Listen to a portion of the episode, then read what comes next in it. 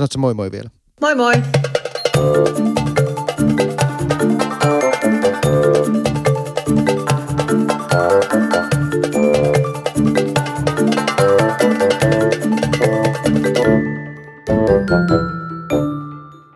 Tervetuloa taas Valtuustopodcastin pariin ja meidän ää, Valtuustopodcastin pormestarihaastattelujen sarja jatkuu.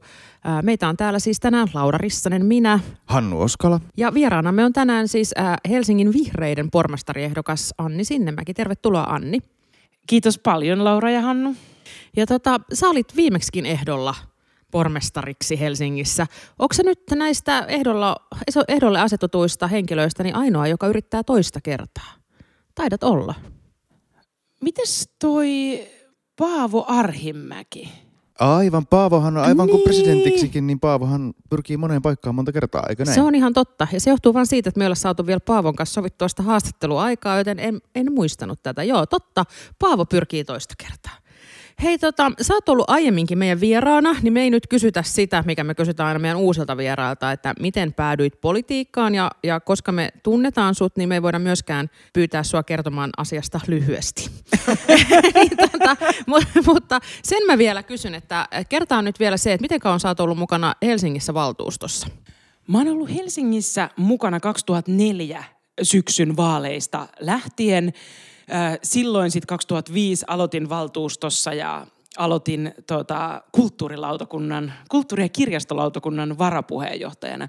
Ja sitten mä olin valtuustossa vuoteen 2015 asti, mutta erosin silloin, kun mut valittiin apulaiskaupunginjohtajaksi ja sitten palasin valtuustoon viime vaaleissa.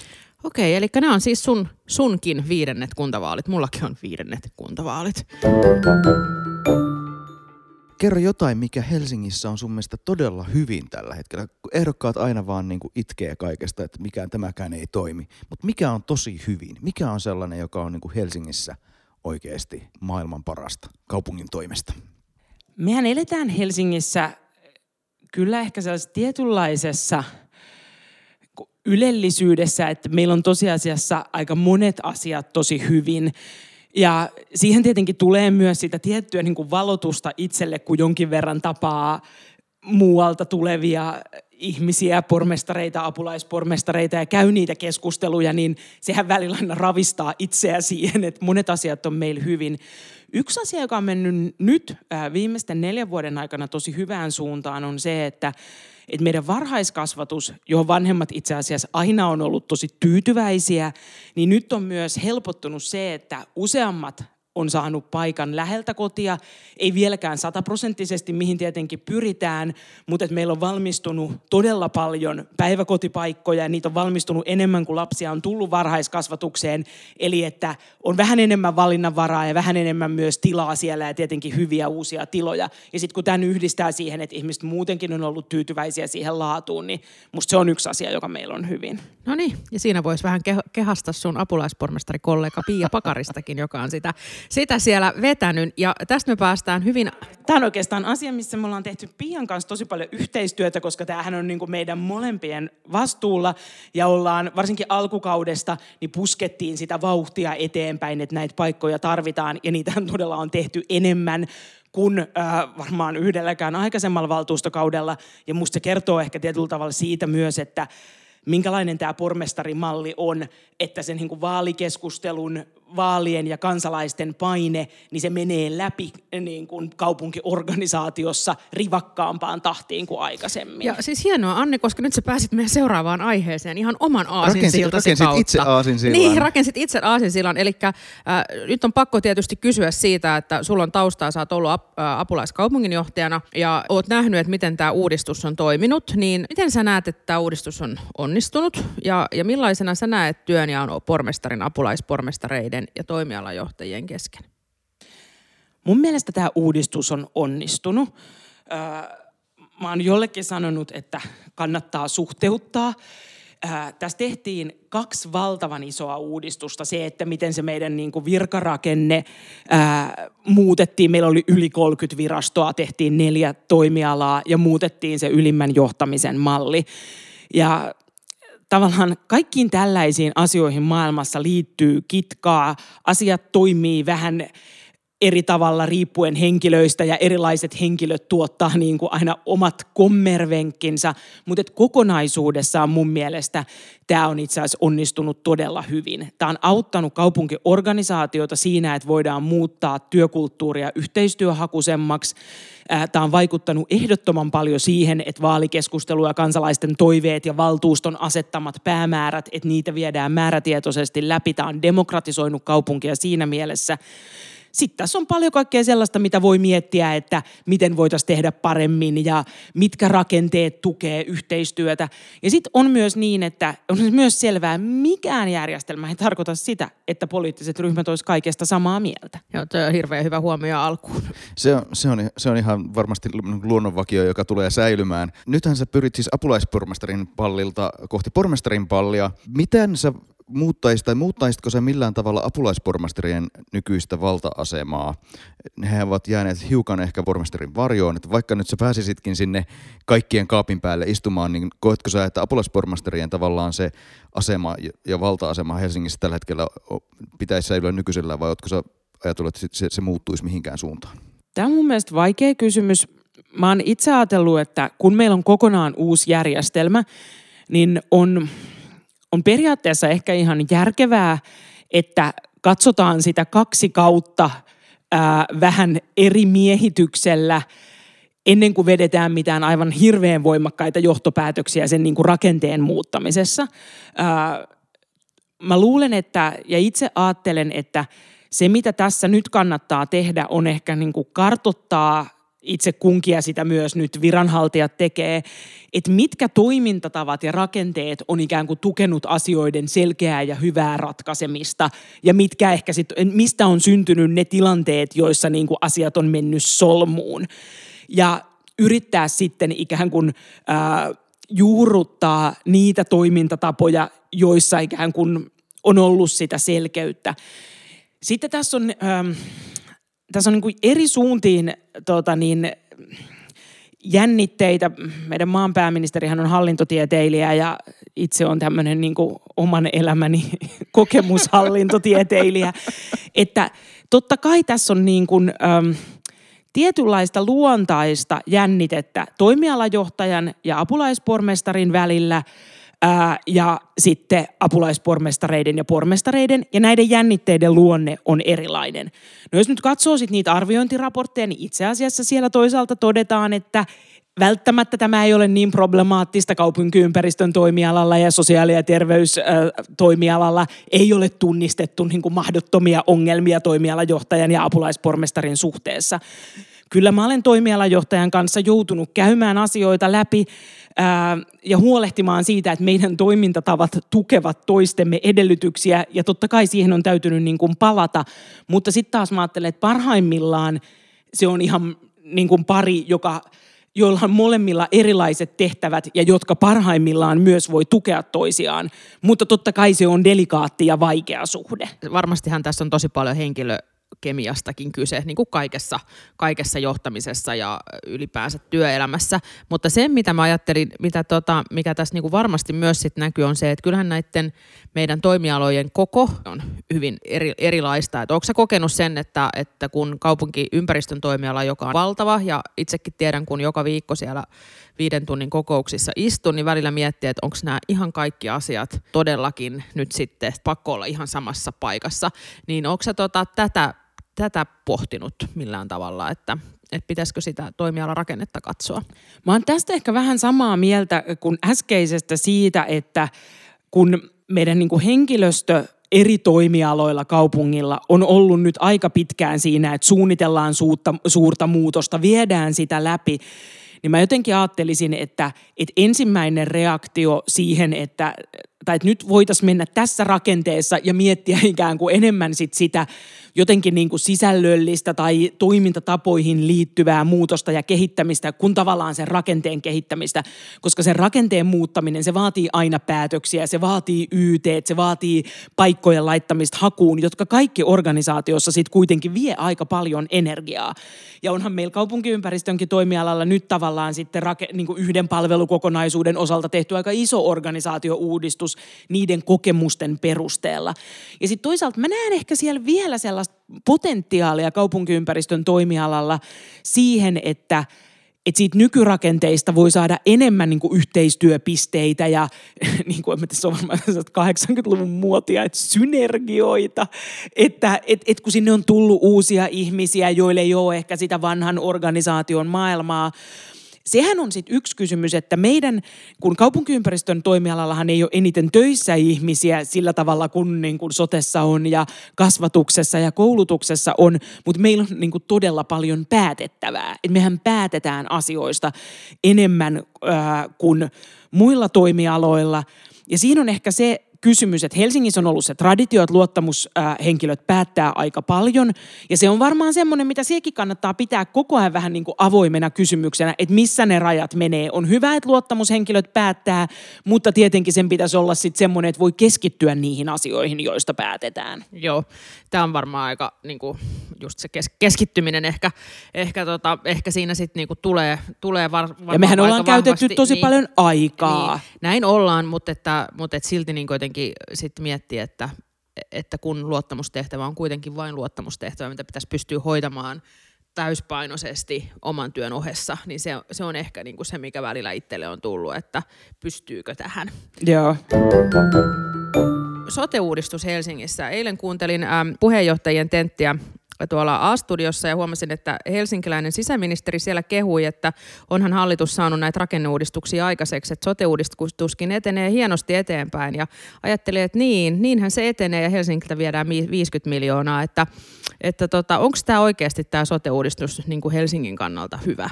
Ja, ja mitä sille pitäisi tehdä? Ja mistä me sitten löydetään ne mahdolliset miljoonat, jotka meidän pitäisi säästää? Mun oma kanta on se, ja olisin alun perin toivonut, että tämä hallitus olisi valinnut eri tien kuin millä tätä sote-uudistusta tehdään. Että ajattelin silloin eduskuntavaalien alla, ja sehän oli ollut meillä Helsingissä iso kysymys, että, että, tota niin, että tätä maakuntapohjasta mallia ää, ei kannattaisi lähteä viemään eteenpäin, vaan ehkä tässäkin vähän enemmän, niin kuin, vähemmän rakennetta ja enemmän sisällöllistä kehittämistä ja että oltaisiin lähdetty siitä kuntapohjaisesta mallista. No, tavallaanhan sitten hallitus valitsi niin kuin ohjelmaansa tämän tien. Mehän käytiin viime syksynä pääministerin kanssa ihan hyvä avoin keskustelu, jossa hän sanoi sitä, että kyllä hän ymmärtää meidän kritiikkiä, mutta että tämä on niin kuin luonteva malli muulle Suomelle. Mä Toivoisin, niin kuin... että hän ymmärtäisi myös niin kuin Tampereen, Tampereen pormestarin Lauri Lylyn puoluetoverinsa ja, ja ilmeisesti niin kuin kaupunkilaiskuntatoverinsa kantaa myös tästä asiasta. Että. Mä luulen, että hän on nähnyt meidän kritiikin voimakkaampana kuin Lauri Lylyn. Tämä on vähän semmoinen, että musta mä oon tyytyväinen, että tämä hallitus kuitenkin lähti siihen, että tehdään erillisratkaisu. Ja tässä rakenteessahan on niin monia Helsingin vaatimuksia otettu, ää, otettu huomioon mä itse pidän sitä vähän erikoisena, että me tällaisen niin kuin pandemia- ja terveysturbulenssin niin aikana viedään ja myös niin kuin laskennallisesti sit lasketaan ikään kuin osuuksia niin kuin tähän uuteen järjestelmään rahoitusosuuksia tämän perusteella, että olisin myös ehkä itse pitänyt ymmärrettävänä sitä, että tämä olisi tässä vaiheessa lykätty ja katsottu ikään kuin tämä vuosisadan terveyskriisi. Äh, mutta että totta kai sitten aion niin kuin itse toimia niin, että, että tota niin, että viimeiseen asti musta Helsingiltä ei pitäisi leikata 50 miljoonaa. Niinhän me ollaan helsinkiläisinä toimittukin, että tuotu esiin niitä näkökohtia ää, niihin laskentakriteereihin siten, että, että meitä on kohdeltava oikeudenmukaisemmin, että musta sitä täytyy ehdottomasti jatkaa. Joo, näin on jatkettava ja kyllä mä toivon, että Helsingin pormestari oli se kuka tahansa, niin ottaa kyllä edeltäjästään mallia tässä, että miten puolustaa Helsinkiä, vaikka sitten vastoin ihan omia puoluetovereitaan, jos vaikka he olisivat hallituksessa, että kyllä siitä, siitä on, niin kuin, se, on, se on nähty. Tosta mä oon samaa mieltä, että ei Helsingissä, ei apulaispormestareilla eikä pormestareilla voi olla sellaista asennetta, etteikö pitäisi helsinkiläisten etua ja näkökulmia esillä, vaikka olisi omia puoluetovereita hallituksessa. Kyllä, ja tämähän selviää sitten vasta myöhemmin, kun hallitu, hyvä hallituskin saa selville itse tämän rahoitusmallin lopullisen muodon sitten vasta 22. Oliko riihessä tarkoitus sitten sopia siitä, että saavat, saavatko, saadaanko verotusoikeuksia tai mitä sinne sitten tuleekaan? No ei verotusoikeuksia, ei. Verotushan on varkautta. No, no niin, mutta, mutta jatketaan tästä pandemiasta sitten pienemmällä aasinsella seuraavalle toimialalle ja mennään kulttuuria kohti. Ja nyt se, sehän on tilastojenkin mukaan kohdellut pandemiamme kulttuuritoimialaa erityisen rajusti, koska tosiaan kaikki yleisötapahtumat on pistetty säppiin. Tässä ehkä voisi kysyä ensinnäkin siitä, että millä tavalla Helsinki nousee tästä kulttuurikaupunkina tästä pandemiasta. Onko sulla tähän mitään erityisempiä reseptejä? Onko Helsingillä roolia siihen nousuun ylipäätään? Mä uskon, että me noustaan ja mun mielestä Helsingillä on rooli. Mä oon itse mun kampanjan alkumetreillä alleviivannut sitä ja nostanut esiin sitä, että mun mielestä Helsingissä koko niin kuin työllisyyspolitiikan ja elinkeinopolitiikan roolin monesta syystä täytyy kasvaa nyt ää, ensi kaudella. Yksinkertaisesti siksi, että meillä on mennyt tähän mennessä viime vuosina niin hyvin, että ei se ole vaatinut tavallaan työpaikkojen synty meiltä niin kuin aivan ylimaallisia ponnistuksia, mutta nyt meidän täytyy tehdä enemmän töitä sen eteen.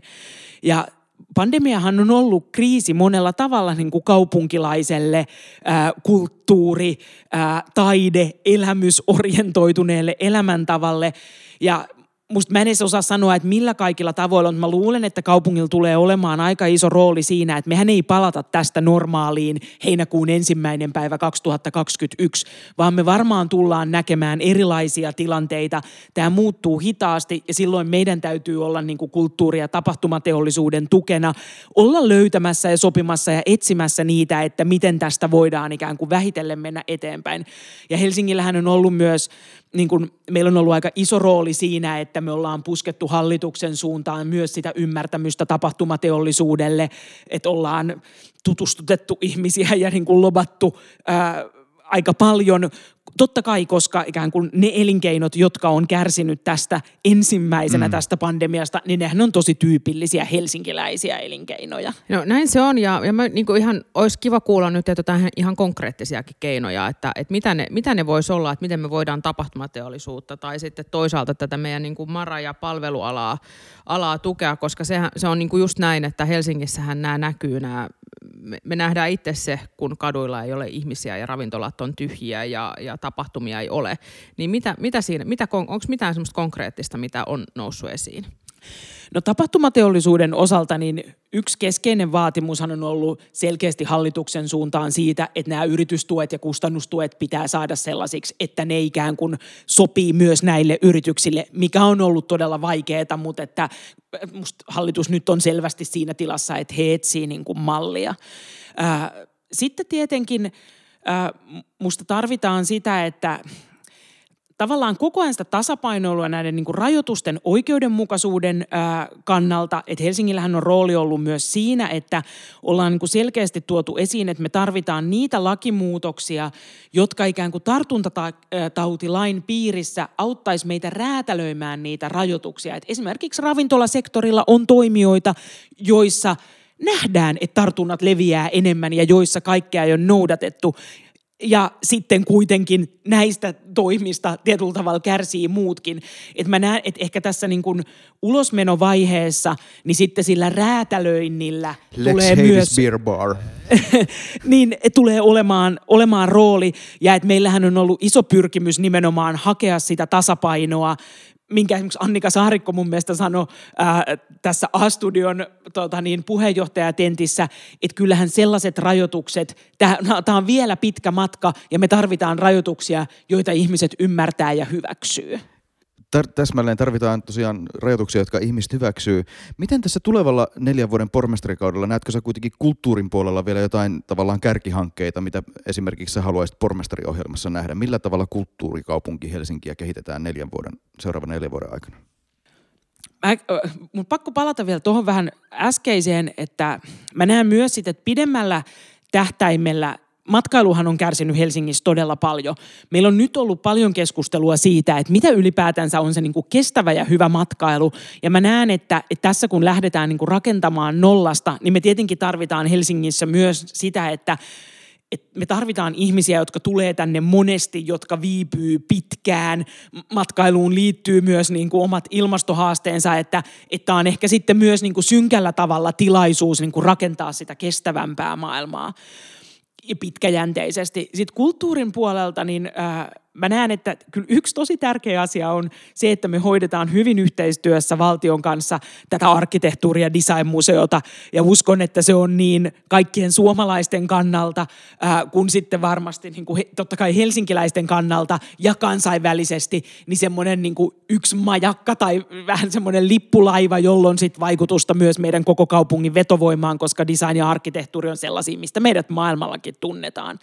Sitten mä ajattelen myös, että kun meillä on nyt tehty töitä ja suunnitelmien kuin Itäkeskuksen alueen muuttamiseksi ja kehittämiseksi.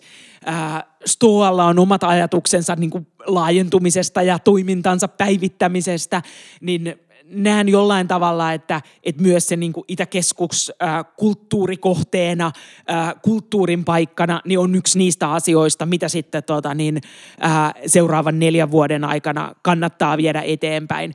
Ja sitten tietenkin taidemuseossa on tota, niin, on niin isoja muutoksia, jossa niin yksi suunta, mitä haetaan, on se, että, että meidän taidekokoelma on enemmän läsnä eri puolilla kaupunkia ja se on myös sitä julkista taidetta. Ja sitten ajattelen, että yhteistyössä valtion kanssa tietenkin myös näihin ihan toimeentulokysymyksiin ja, ja siihen, että et myös sitten ikään kuin yrityskenttänä, kulttuurin yrityskenttä saa itsensä jaloilleen, niin täytyy tehdä töitä. Hei, se mun piti kysyä ihan tämmöisenä yksittäisenä kysymyksenä, koska mä en vielä tiedä, saako äh, Senaatintorin terassi jatkoa? Onko siitä tehty päätös jo? Siitä ei ole tehty päätöstä, ää, siitä on tehty suunnitelmia. Saadaanko tuota, skuuppi tähän podcastiin? Ää, tuota niin, ää, jotka varmasti julkistetaan aika pian. Tuota niin, on luvassa jotain uutta ja jotain vanhaa, mutta uskon, että tulee, tulee hyvä juttu. Hyvä, koska sitä, mä oon, sitä, sitä uutista mä oon niinku odottanut. Helsingissä on hyvät koulut, niin kuin me tiedetään, maan parhaat koulut ja, ja me tarjotaan myös enemmän opetusta kuin mitä, se, mitä valtio meiltä edellyttää. Tästä, me, tästä, tästä tota, meitä ei kutsuta kapinakaupungeiksi, että, että kielten opetustakin on meillä enemmän, mikä on musta niin kuin vain ja ainoastaan hyvä asia. Mutta miten, miten sä näet meidän tota, koulutus- ja kasvatuspuolen suurimmat haasteet, että et, et miten me pidetään nämä hyvät koulut? Näen, että tämä on yksi niistä asioista, joista seuraava neljä vuotta, niin sitä tulee jollain tavalla sävyttämään se, että että me toivutaan tästä pandemiasta. Ja musta koulutuksen puolella se tarkoittaa sitä, että meidän täytyy niin kuin katsoa ja huolehtia, että ne niin kuin aukot ja railot, joita tämä aika on synnyttänyt, niin että niitä paikataan. Että tämä vaatii tosi paljon nyt huomiota siihen niin kuin tasavertaisuuteen. kaikki kansainvälinen tutkimus niin kuin koulujen keskeyttämisestä ja sulkemisesta myös aikaisemmilta ajoilta näyttää, näyttää sen, että ne, joille oppiminen on vähiten helppoa, niin ne, niille tällaiset ajat tuottaa vaikeuksia.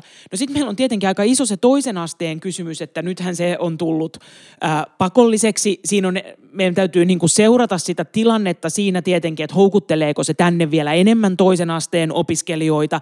Ää, että sehän oli si, tässähän oli niin kuin eroja varmaan, kun nykyiset hallituspuolueet halus viedä sitä eteenpäin. Sitten oli kritiikkiä, mutta musta mä näen, että meidän täytyy nyt yhdessä katsoa sitten, että ne käytänteet ja se, että tämä niin kuin uudistus Helsingissä tosiasiassa onnistuu niin, että siitä saadaan ne niin kuin hyvät puolet irti, joka nyt kerta kaikkiaan ehkä perusasiana on tietenkin se, että eihän nykymaailmassa pärjää ilman toisen asteen koulutusta. Joo, no siitä ei varmaan kukaan ole eri mieltä, että et, et, et, et olisi näin, että pelkän perusasteen varas pärjäisi, mutta sitten ehkä on huoli siitä, että miten me pidetään ne meidän peruskoulut niin hyvinä, että sitten siellä toisella asteella pärjää, koska siinähän se iso haaste on, että, että jos ei ole niitä taitoja, ja sitten samaan aikaan just huoli siitä, että meillä lukioiden keskiarvorajat on jo nyt aika korkeita, että tuleeko tänne sitten vielä, tuleeko tänne vielä enemmän sieltä muualta Suomesta lukiolaisia, ja, ja tota, että miten, miten, miten niin kuin miten, miten tämä yhtälö toimii ja sitten vielä sekin, että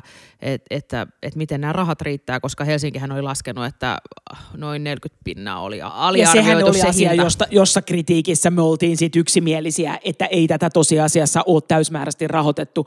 Ehkä mm. tässä mä just ajattelen sitä, mitä sanoin, että, että myös siihen, niin kuin, että miten syntyy työpaikkoja, miten me hallitaan ä, työttömyyttä, autetaan ihmisiä siinä, että kun nyt tulee tämä kuntakokeilu työllisyyden hoitoon, niin sehän on sidoksissa tietyllä tavalla, että meillähän on kaupungissa vahva halu siihen kaikilla satsata koulutukseen. Ja silloin tavallaan tämä on sidoksissa myös siihen, että, että meidän talous menisi niin hyvin, että me voidaan satsata sitten se, se mitä me mitä me halutaan. Ja, tuota, ja tietenkin mä luulen, että, että jatketaan varhaiskasvatuksen puolella sitä, että meillähän siellä on ollut niin palkkajärjestelmän kehittämistä kuin esimerkiksi sitten äh, puskemista Helsingin yliopiston suuntaan siinä, että, että täällä koulutetaan riittävästi varhaiskasvatuksen opettajia. Me aloitettiin näistä muista toimialoista, mutta nyt me päädytään vihdoinkin tähän kaupunkiympäristöön, joka on tavallaan kuitenkin sun kotikenttä ollut viimeiset 6-7 vuotta. Aloitetaan tässäkin tämmöisellä softballilla helposti, että mikä sä koet tässä viimeisen neljän vuoden aikana, että mikä oli se suurin onnistuminen, johon vaikutti nimenomaan se, että Anni Sinnemäki oli apulaispormestarina? Mm. No, mulla on ollut iso rooli siinä, että me ollaan saatu vietyä läpi yhteistyössä sitä, että Helsingissä valmistuu nyt enemmän asuntoja kuin viiteen, kuuteen, kymmeneen vuoteen, että sitä tehdään niin raidejoukkoliikenteen investointien varassa. Et kyllä mä näen, että tässä niin kuin kestävän kasvun tekemisessä ja siinä, että et ei torjuta ihmisiä täältä, ei niin kuin sanota ei sille kaupungin kasvulle, mutta sitten kun sanotaan sille kyllä, niin tehdään mahdollisimman niin kuin tasapainoisesti, ilmastoystävällisesti ja luontoystävällisesti, niin kyllä mulla on siinä ollut ää, oma ihan iso rooli. No mikä sitten on tulevan neljän vuoden tällä alalla se, se suurin haaste, mikä sieltä varmasti peikkona tulee eteen? Jatkaako se sitä, tätä samaa, samaa linjaa? Onko se nimenomaan tämän kasvun ja tavallaan luonnonsuojelun yhteensovittaminen? kyllähän siinä ollaan tosi ytimessä, että me tehdään nyt Helsingissä ää, uutta rakentamista täydennysrakentamisena, ja joka on tosi monessa mielessä niin kuin äärimmäisen järkevää. Ää, se loppujen lopuksi maksaa vähemmän kuin mennä jonnekin pelloille ja metsiin laajentamaan kaupunkia. Se on niin kuin aivan kiistämättä ilmaston kannalta parempi käyttää hyväksi myös sitä, niin kuin, sitä verkostoa, jota meillä myös on. Mutta se samaan aikaan muuttaa kaupungin asukkaiden ympärillä olevaa kaupunkia enemmän kuin se, että jos meillä olisi nyt rakennusprojekti käynnissä tuolla jossain entisellä Sipoolla, joka ei näkyisi se ei näkyisi Haagassa tai Herttoniemessä ää, tai Laajasalossa. Ja tämä niin vuorovaikutus ja se, että eihän ihmiset niin paljon pidä yleensä siitä, että heidän ympäristönsä muuttuu. Että mä sanoisin melkein, että helsinkiläiset on mun mielestä loppujen lopuksi aika niin kuin joustavia. On aika paljon ihmisiä, jotka hyväksyy sen muutoksen. Mutta kyllähän tämä on niin kuin yksi iso asia. Ja kyllä mä näen tästä niin kuin, niin oma näkemykseni on, mutta myös mun mielestä että sanotaan oli puolue mikä tahansa, tai jos ajattelee sitä, että minkälaista palautetta Helsingissä on, niin kyllähän meidän täytyy vaan koko ajan mennä selvemmin siihen suuntaan, että me rakennetaan sinne, missä on jo rakennettu, ja että ne luonto- ja viheralueet säilyy. Että se paine on niin kuin musta kaikkialta aika kova siihen. No sit mun on pakko kysyä tämä kysymys, että pääseekö Helsinkiin neljän vuoden, jos sut valitaan pormestariksi, niin pääseekö Helsingin keskustaan neljän vuoden kuluttua vielä autolla asioimaan? Pääsee. Okei, hyvä lupaus siinä. Tota, sitten äh, viime aikoina on paljon puhuttu, me kohta ruvetaan lopettelemaan, mutta aika paljon näistä suurista liikennehankkeista ja niiden hinnasta. Ja nyt äh, uutisointu on ollut tästä Kruunusilta-hankkeesta, että se näyttää menevän pitkäksi ja, ja tiedetään, että me ollaan äh, raidejokeria jouduttu kustannusarvoja nostaa ylöspäin länsimetrosta puhumattakaan ja, ja tota, nyt nämä Länsi-Helsingin äh, ratikoidenkin hinnasta ei ole vielä oikein varmaa tietoa, niin onko jotain keinoa, millä me saataisiin jotain semmoista niinku rotia näihin suuriin liikennehankkeisiin? Tämä on tosi tärkeä kysymys ja aika raskas problematiikka, jota on luonnollisesti itse joutunut aika paljon miettimään. Tota niin, sanotaan, että ehkä ei ole niin yhtä sellaista niin kuin ovea, joka avaisimme ja tästä löydämme sitten sen niin kuin vastauksen. Että tämä on ehkä sellaista, että tämä vaatii niin kuin pitkäjänteistä työtä. Mä näen niin kuin itse optimismia siinä, että, Länsimetrohan meni pitkäksi joku ehkä 70 prosenttia. Ja nämä niin kuin ratikkahankkeet äh, on ollut hieman niin kuin maltillisemmin, äh, vaikka niin kuin liikaa on tota niin, äh, on mennyt pitkäksi, mutta sanotaan, että näyttää silti, että niiden kustannushallinta on ehkä astetta helpompaa kuin, niin kuin metrohankkeen olisi.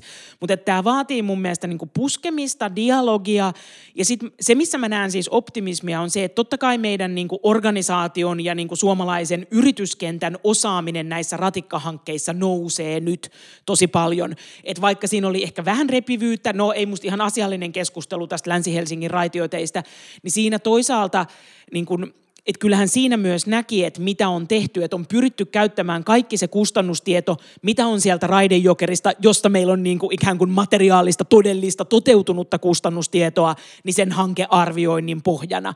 Ja sitten ehkä hyvä puoli on se, että, että niin Tampereen ratikkahanke kuin sen jatko Turussa suunnitellaan, niin meillä on näitä monia, niin tähän ehkä niin kuin kaiken kaikkiaan opettaa enemmän ja meillä on käynnissä yhteistyötä niin kuin eurooppalaisten yliopistojenkin kanssa ihan tästä niin kuin koulutuspuolesta, koska tämä on itse asiassa aivan huima loikka, jos ajattelee sitä, että miten meillä on tehty niin kuin ratikkahankkeita aikaisemmin. Ja totta kai musta niin kuin, me ollaan puhuttukin lautakunnassa, että mustan kruunusiltojen osalta, että nyt täytyy myös etsiä niitä kohteita, missä voidaan säästää rahaa. Et, et siinä vaiheessa, kun sit ollaan kustannuslaskennan tässä kohtaa, niin ei siihen saa myöskään niin kuin tyytyä. Tota, no sitten ihan nopeasti, kerro meille, miten me saadaan asumisen hintaa alas Helsingissä. Onko tämä nopeata vastausta? Saako tähän hissipuheen? Ainoa järkevä tapa, kestävä tapa, sosiaalisesti oikeudenmukainen tapa vaikuttaa tähän on pyrkiä rakentamaan kysyntää vastaavasti.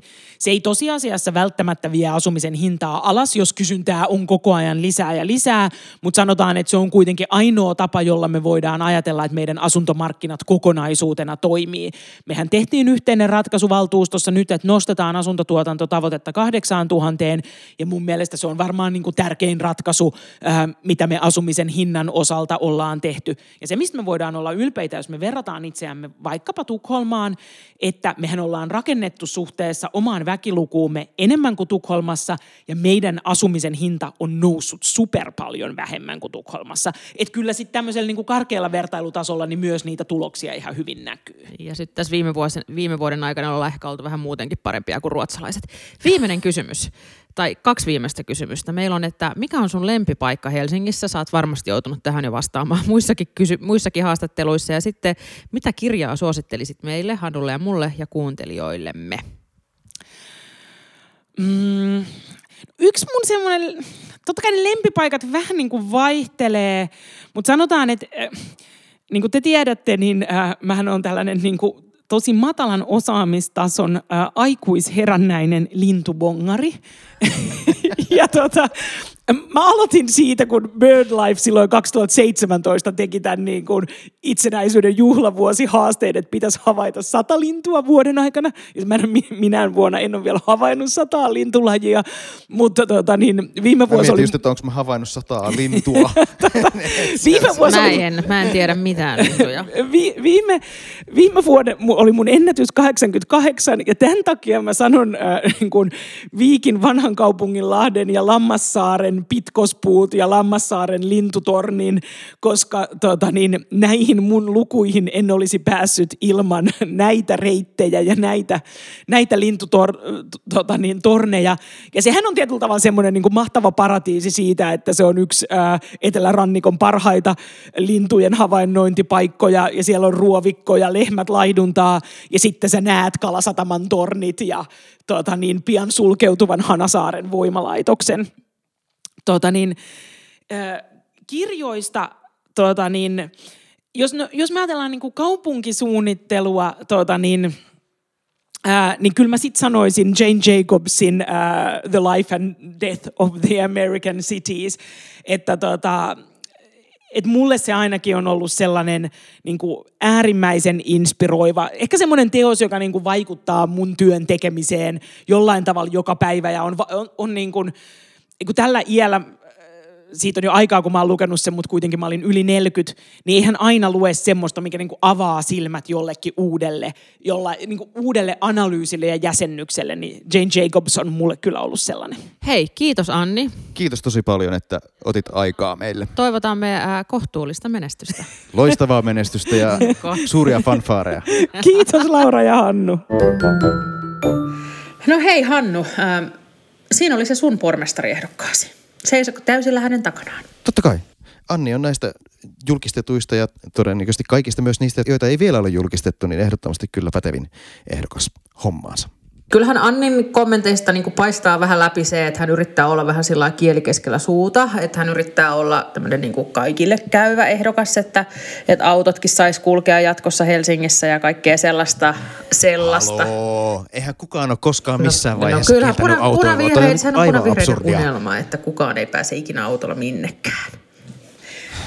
Niin Jasso, paitsi, että jasso. Kyllä tämäkin muuttuu raskaaksi, jos, jos sä alat tuollaisia fake newsia En mä mitään fake newsia väännä, mutta siis mun, mun kokemushan toki vihreistä valtuutetuista on se, että niillä on paljon enemmän autoja kuin mulla, koska mulla ei ole autoa.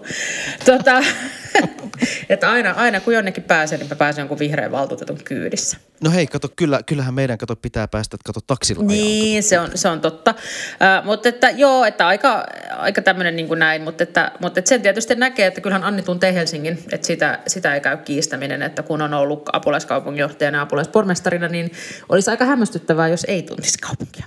Kyllä, ja mun mielestä Anni puhuu hyvin tavallaan siitä, että miten, miten näiden apulaispormestareittenkin valta ja tämä koko se johtamisjärjestelmä niin kuin riippuu myös siitä tavasta, millä tavalla sitä käytetään ja millä tavalla sitä yhteistyötä rakennetaan. Että, äh, uskoisin, että siinä ihan Anni osaamisella ja persoonalla ja johtamistyylillään pystyisi tekemään paljon töitä hyvään suuntaan. Ja, ja, mä olin, ja mä olin hirveän iloinen myös siitä, että hän ei lähtenyt tähän populismiin, mitä valtuustossa jonkun verran on, että nyt tätä uudistusta pitäisi heti reivata johonkin suuntaan, vaan että voitaisiin ehkä katsoa vielä toisetkin neljä vuotta. Ja musta se on niin erittäin terve piirre kelle tahansa valtuutetulle, että uskaltaa sanoa, että hei, tämä on nyt vasta ollut neljä vuotta, että katsotaan vielä vähän aikaa ennen kuin tehdään isoja muutoksia. Että siitä iso kiitos. No mutta tulihan sieltä sitten ihan oikeita mielipiteitä. Mitä se Rissanen tuossa minuutti sitten sanoi, että ei tullut mitään oikeita mielipiteitä. No ei, ei no mutta sehän nyt oli tämmöistä hallinnollista. Toihan oli hallinnollista, puhuttiin hallintotieteistä. Että eihän toi ollut, toihan nyt ei ollut mitään niinku politiikkaa oikeasti. Mutta tota, ihan hauskaa, että meidän nämä pormestari-haastattelut tässä jatkuu ja nehän sitten mm. vielä jatkuu kolmen podcastin Kyllä, verran. se täytyy nyt, kun meillä on näitä kaksi tässä ollut, jos tässä vielä vähän vertaa tosiaan Jussia ja Annia, niin kyllä Annin kanssa heti päästiin mun mielestä että lähemmäksi sitä, mitä se kaupungin johtaminen oikeasti on ja mitä ne asiat on, mitkä siellä keskusteluttaa ja mitä ratkaisujakin niihin sitten voisi tulla, kuin mitä Jussin kanssa puhuttiin.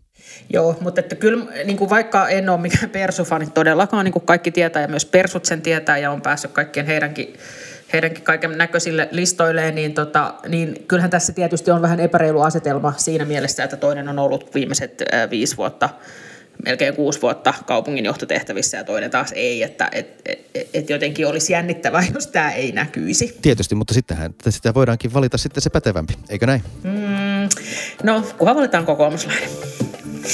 Se on aina petevin. Ja mennään kohti sitten seuraavia haastatteluja. Seuraavaksi varmaankin ö, Vasemmistoliiton tai RKP. Katsotaan, kuka saadaan. Näin tehdään. Moi moi! Moi moi!